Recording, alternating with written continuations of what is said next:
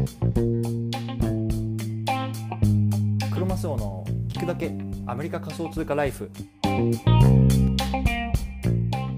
皆さんおはようございます。アメリカ西海岸在住のクロマスオです。今日は11月4日木曜日の朝ですね。皆さんいかがお過ごしでしょうか。今日も早速聞くだけ仮想通貨アメリカ仮想通貨ライフ始めていきたいと思います。よろしくお願いいたします。今日のテーマは1泊2万のホテルは高いのか。アメリカから見た円安事情。これはねテーマで話していきたいなと思います。で今日の対象のリスナーさんはね円安が進んでるっていうニュースを最近よく見るんだけどこれでどういうことなんだろうとかね。あとねじゃあさ円安進んでたら僕らはどうしたらいいのってね。そういうふうにね疑問に思ってる方向けのね内容になってます。で、まあ、僕自身ねアメリカに暮らしてもう7年8年ぐらい経ちますね。で日本にいた頃は正直ねこの為替なんてものは気にしたことなかったですね。でもねやっぱり最近はこうあの、まあ、アメリカで暮らすっていうこともあってねやっぱりドルと円のねレートとかっていうのが結構気になってるんですよね。そう。だから、まあ、そういうような経験もね踏まえながら今日は話していきたいなと思います。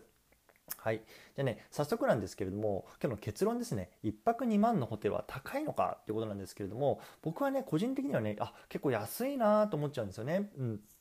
でね、これまああの今のレートで言うとねあの175ドルぐらいなんですよね。そう。でじゃあアメリカでね175ドルでねホテ泊まるホテルってねどういうとこなのっていうとねまああのーめちゃめちゃ安いとは言わないですけれどやっぱりねビジネスホテルでもこれぐらいするところやっぱりあるんですよね、うん、タックスとか入れると。そう。でニューヨークとかやっぱりそういう大都市とかになるともう本当にねもう300ドルとか400ドルビジネスホテルでね1泊取られるようなところもあの普通にあるんですよね。だからそういうような観点からすると、まあ、1泊2万のホテルとか旅館って結構安いよなと僕は感じたんですよね。そう。なんでねそういうふうにね感じてしまったのかっていうところをねこうアメリカから見たねあの円安事情に絡めながら今日は話していきたいなと思います。ということでこの番組では仮想通貨を生活の一部にっていうのはモットーにアメリカから1日1つ仮想通貨に関するニュースをお届けしています。仮想通貨って怪しいなとかギャンブルだよなとかそんな風にね考えてる方が少しでもあ面白いなと思ってくれたら嬉しいです。はい。じゃあねなんで今日このテーマを取り上げたかっていう背景からね最初話していきたいなと思います。うん。でね、もう11月ですよね。で、まあ僕もね、あの年末年始に日本の方にね、ちょっとね、あのま帰省しようかななんてちょっと考え始めてるんですよね。うん、もうね、あの2年以上帰れてないので、まあね、あちょっとゆっくりしたいなと思ってるんですけれども、まあね、どうせね日本帰るんだったらね、まあ、ちょっとね気休めでね旅行でも行きたいななんかね思ってねこういろいろねあの見てたんですよねそう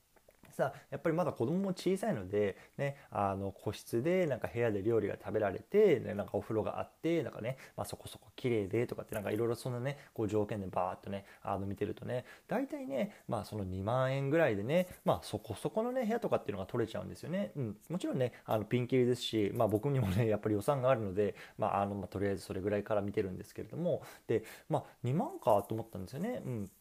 さっきも言ったように、まあ、これだとね、まあ、アメリカのレートで今のレートで言うとね175ドルぐらいなんで、まあ、こっちで言うとね、まあ、本当にビジネスホテルとかにね毛が生えたぐらいのところもね大体175ドルぐらいしちゃうんでえ日本のねこんなねあのサービスが良くてご飯も美味しそうなところが、まあ、175ドルでね取れちゃうんだってところにね結構まあ驚いたんですよねそう。でね、じゃあなんでこんな風に思ったかっていうのをね、まあ、今日はね、この円安、そしてデフレ、そしてね、じゃあま仮想通貨の購入っていうね、こういうのはね、3つの視点で見ていきたいなと思います。うん。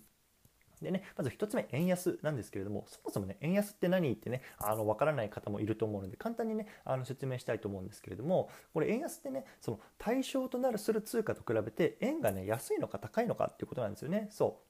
でねまあ、僕の場合アメリカに住んでるので、まあ、その対象となる通貨っていうのはもちろんアメリカドルで見てますよと。でね、今のね、レート、例えばね、ドル円レートとかってね、あの Google とかで調べるとパッと出てくるんですけれども、今大体ね、114円ぐらいなんですね。そう、1ドルが114円。そう。でね、これがね、春先だと大体ね、108円ぐらいだと思うんですよね。うん。でね、多分去年の正月はね、104円とかっていうことで、まあね、このまあ1年弱ぐらいでこう10円ぐらい上がってると。そう。で、これがね、どうなってるか、どこれがね、いわゆる円安、どんどん安くなってるってことなんですよね。そう。でね、あの、いや、いやいや、104円から114円になってるんだから、これって円が高くなってるんじゃないのって、あの、思う方もいると思うんですね。僕もね、あの、本当にずっとそう思ってたんですけど、なんでこれが円安って呼ぶのかな、みたいな。でもね、じゃあこれどういうことかっていうと、そう。円の価値が下がってるから円安って呼ぶってことなんですよね。うん、で例えばねあのよく言われる例で iPhone をねあの買う時の例があると思うんですけれども iPhone ってね、まあ、アメリカを拠点としてるアップルの会社が、まあ、グローバルで売ってるんですけれどもね、1000ドルっていう価格設定をじゃあ例えば彼らがしてるととしましょう。ね iPhone1 つ1000ドルですと。でねじゃあ正月にねあの1000ドルの iPhone を買う時じゃあ日本人である我々はねじゃあ日本円でいくら出せば買えたのかっていうのをね考えましょうと。ねじゃあ先ほど言ったように正月の時はねドル円が104円だったと。ということはね、あの正月の時点では我々ね、10万4000円出せばね、iPhone が買えたんですよ。うん、10万4000円ね。うん。でね、今11ヶ月経ったらさ、あのドル円が114円になってると。ということでね、今はね、その11万4000円出さないと買えないんですよね。そう。だからね、この11ヶ月間で、この iPhone っていうもの自体は全く変わってないですし、1000ドルっていうね、ドルベースの価格も全く変わってないにもかかわらずね、1万円もね、多く払わないと、我々日本人にとっては買えなくなっちゃってるってことなんですよね。そう。これがね、つまり円の価値が下がってる。つまり円安になってるってことなんですよね。そう。でねまあ、僕個人としてはね多分この傾向はもう中長期で見たら絶対に続いていくかなと思ってます、うん、どんどんねこれがね115円120円130円200円となってどんどんどんどん円の価値が下がっていっちゃうんじゃないかなって僕は思ってるので個人的にはね僕は今円を持つ保有割合っていうのをどんどんどんどん減らしてるんですねそうでね、具体的にはこうねあのドルにねあの転換したりとかあとはねこのなんか現物のものを買って持ったりとかってねあのこの辺はね後で話したいなと思います。はい、じゃあね、ここからじゃあデフレとじゃあね、あの現物購入っていうところを話していきたいと思うんですけども、一回ね、チャプター区切ります。はい。じゃね、ここからデフレについてちょっと話していきたいんだと思うんですけれども、なんでね、僕がね、この2万円のホテルを安いと感じちゃったのかっていうとこなんですけれども、これね、デフレも関係してるんじゃないかなと思うんですよね。ね、じゃあそもそもデフレって何ってね、まあ、デフレってね、デフレーションの、まあ、略で、まあ、物価が上がらないことを指すんですよね。そう。でさ一昔前にね、まあ、あの海外の方とかにさ日本のイメージはって聞くとさ、まあ、物価が高いよねとかってねそういうのはねあの回答が返ってきた方がよくあると思われるんで思うんですよね。でもね最近だとね、まあ、そんな話全然聞かなくなったんですよね。特にねアメリカ人にね日本ってどう思うとかってもね物価が高いなんて言葉はねほとんど聞かなくなりました。うん。ね、あの今ねアメリカだと、まあ、スターバックスとかアマゾンとかね、まあ、そういう名だたる企業がね企業がねこう人材を確保するためにこう、ね、時給20ドルとかをね払ってるんですよねそうそれでも人が雇えないっていうね、まあ、あの現状があると。そう。じゃあ、時給20ドルって今のレートでいくらっていうとね、まあ大体2300円ぐらいですよ。これすごくないですか？時給2300円のバイトですよ。でね、僕ね、まあ、もうずっと前の話になりますけれども、まあね、あの学生時代にアルバイトしてる時なんかは、確かね、最初の時給ね、800円とかだったと思うんですよね。そ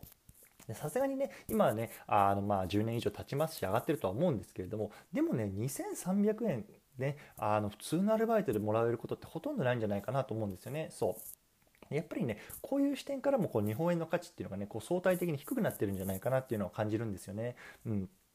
でまあねあのやっぱり僕 日本人ですし、まあ、本当に、ね、日本に住みたいな日本に戻ってまたあの日本でねあの働きたいなっていうところはねやっぱ思ってるんですけれどもやっぱりねどうしてもねあのやっぱりこの観点から言うとやっぱり日本の給与ベースでね働く気にはちょっとならないなっていうのが正直なところなんですよね。うんそうなので、まあ、ちょっとね悲しいんですけれども、まあ、あのこういうような現状も、まあ、りますよというようなところですよね。はいじゃあね、あの、じゃあ日本円をね、まあ、持ってるね、まあ、僕も含めてですけども、これからね、じゃあどうしたらいいのっていうね、ところなんですけれども、まあ、じゃあこれからね、じゃあ僕が実際にやってること、これからやろうとしてることっていうのをね、話していきたいなと思います。うん。で、まあ、あの結論から言うと、やっぱり現物っていうのをね、あの買うように、コツコツ、あのコツコツ買うようにしてます。でね、じゃ現物って何なのっていうとね、例えばね、まあ、有名なところで言うとね、まあ、株とか不動産ですよね。うん。で僕もね、まあ、株もコツコツ買ってますし、まあ、不動産はね、まあ、ちょっとここ3年ぐらいかけてね、まあ、少し買いたいなと思ってるんですけれども、うん、あのやっぱりね株の利回りってね、まあ、あの本当にピンキリだと思うんですけども、まあね、キャッシュフローをあの作ろうと思うとやっぱりねあのよくても 3%4% ぐらいかなっていうようなところなんですよね。うんで、まあ、不動産はね、まあ、あのそれ以上見込めるところもあると思いますしあとはねあの、まあ、タックスっていう観点からも、まあ、あのいいんですけれどもやっぱりね不動産はねこう一気にねこうキャッシュがゴッガッとねこう減っちゃうっていうようなね、まあ、こともありますしやっぱりなかなかねこう流動性が、まあ、高くないので、まあ、あのそこはちょっと一回慎重にいきたいなとあの思ってるんですね。そうじゃあね、あの今最近何してるかっていうと、やっぱりここが仮想通貨なんですよね。そう。で、やっぱ仮想通貨を今コツコツコツコツこう買い増してるっていう感じで、まあ今もうね、あの円をどんどんどんどん仮想通貨に変えてるっていうような感じなんですね。うん。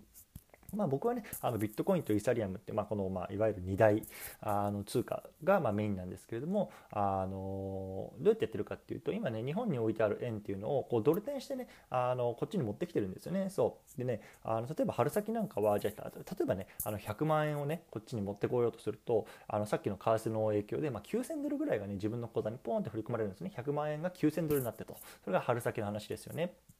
でもね今だとその100万円持ってこようとすると8700ドルしかあの自分の口座に振り込まれないんですよね、うん、だからこの半年でねもうあの300ドルもねこう手取りが減っちゃってるってもうこれがねもうやっぱ円安の怖いところですよね。で多分ねこれからねどんどんどんどんこの手取りっていうのが減っていくと思うんですよね。ね今8700円が8500ドルになり8000 8000ドルなり7000ドルになりって。これがねどんどんどんどんこうあの円の価値が下がってきてると思うのであのこれはねあの、まあ、一気にガッというよりは、まあ、少しずつねこっちの方に持ってきてそれでね仮想通貨や、まあ、株とか不動産を買って、ま、少しずつねこう現物っていうねあのポートフォリオっていうのを作っていきたいなと、ま、思ってるというようなところですね。うんま、特にね、あのー僕みたいにその海外に住んでいてこう日本で、非居住日本の非居住者っていうようなくくりになってしまうとこう日本のねあの市場での投資活動っていうのにすごく制限があるんですよね。例えばねあの証券口座を新たに開設できませんよとか、まあ、証券口座あってもいいけど新たに投資できませんよとかっていうような活動に制限があるんですよね。そう。なので、まあ、円を持っててもね、まあ、本当に死んじゃってる状態なんですよね。もちろんね僕が日本に住んでいて、まあ、円ベースで生活してたらこんなにね、まあ、多分現物を買うこともないと思うんですけれどもやっぱりね今日本にある円が死んでるっていうのはすごくもったいないことだと思ってるので、まあ、こういう活動をしてますというような感じですね。うんなのでね、まあ、少しね、例えば為替の手数料とかかかるんですけれども、まあ、そういうのを払ってでも、まあ、ドルにして、ね、ビットコインを買った方が、まあ、後々いいかなと思いながらやってるというような話でした。はい。ではね、今日ちょっと長くなったんですけれども、ここで一回まとめていきたいと思います。今日のテーマは、1泊2万円のホテルは高いのか、アメリカから見た円安需要というところでね、話してきました。今日はね、円安、デフレ、仮想通貨の購入、まあ、現物の購入ですね。この3点でね、話してきました。で、円安ってどういうことなのって言うとね、円の価値がどんどん下がっちゃうんですよってことですね。うん。でね、デフレって何ってね、こう、もらえる賃金がね、どんどんどんどんね、あの、アメリカとね、差が開いてきますよと。ね、だから同じ1時間ね、あの、働いたとしても、まあ、日本では800円しかもらえないのに、アメリカでは2300円もらえますよと。じゃあね、じゃあどこで働きますかっていうことなんですね。で、僕はね、まあ、アメリカを選んでますという話ですね。うん。でねまあ、あとはねあのこのやっぱり円を持ってでもね、まあ仕方ないというようなところもありますんで、まあ、今はね、まあ、仮想通貨とか株とかね、まあ、これから不動産なんかもね買っていきたいなというようなあの個人的な話でしたというところで今日は締めたいと思うんですけれども今日のね合わせて聞きたいは海外在住者必見日本に残した円を有効に使う方法 JPYC がありかも。こういうのはねテーマで話した回があります、ね、あの日本に残した円をねこうアメリカとかね自分の住んでる国に持ってくるのにあたってねこう JPYC っていうねいわゆるねブロックチェーンをねあの利用した仮想通貨ではないんですけど一応定義上はでもねあのそういうのがあるので、まあ、これを使うとね、まあ、より簡単にねこうあの海外に持ってくることができますよっていうところをね、まあ、あの僕の体験談も含めて話した回がありますのでねあのぜひ聞いてみてください。はいでね、最後、さっと雑談なんですけれども、昨日ね、あの久々にブログを書きました。で、まあ、あの FTXUS っていうね、新しい仮想通貨のね、あの取引所の口座開設に関する記事なんですけども、まあ、やっぱり、ね、あのこうブログを書くって結構ね、あの楽しかったんですよね、僕の中では。そう。で、最近ね、ちょっと NFT とかっていうのところにね、こう注力して、なかなかね、こう文章を書けなかったんですけれども、やっぱりブログ書いてて楽しいなと思ったのでね、まあ、ちょっとまたこれから少しブログ書きたいなとあのいう意欲がね、湧いてきましたというような話でございました。はい。ではね、あの今日ちょっと長くなってしまったんですけれども、この辺にしたいと思います。お疲れ様です。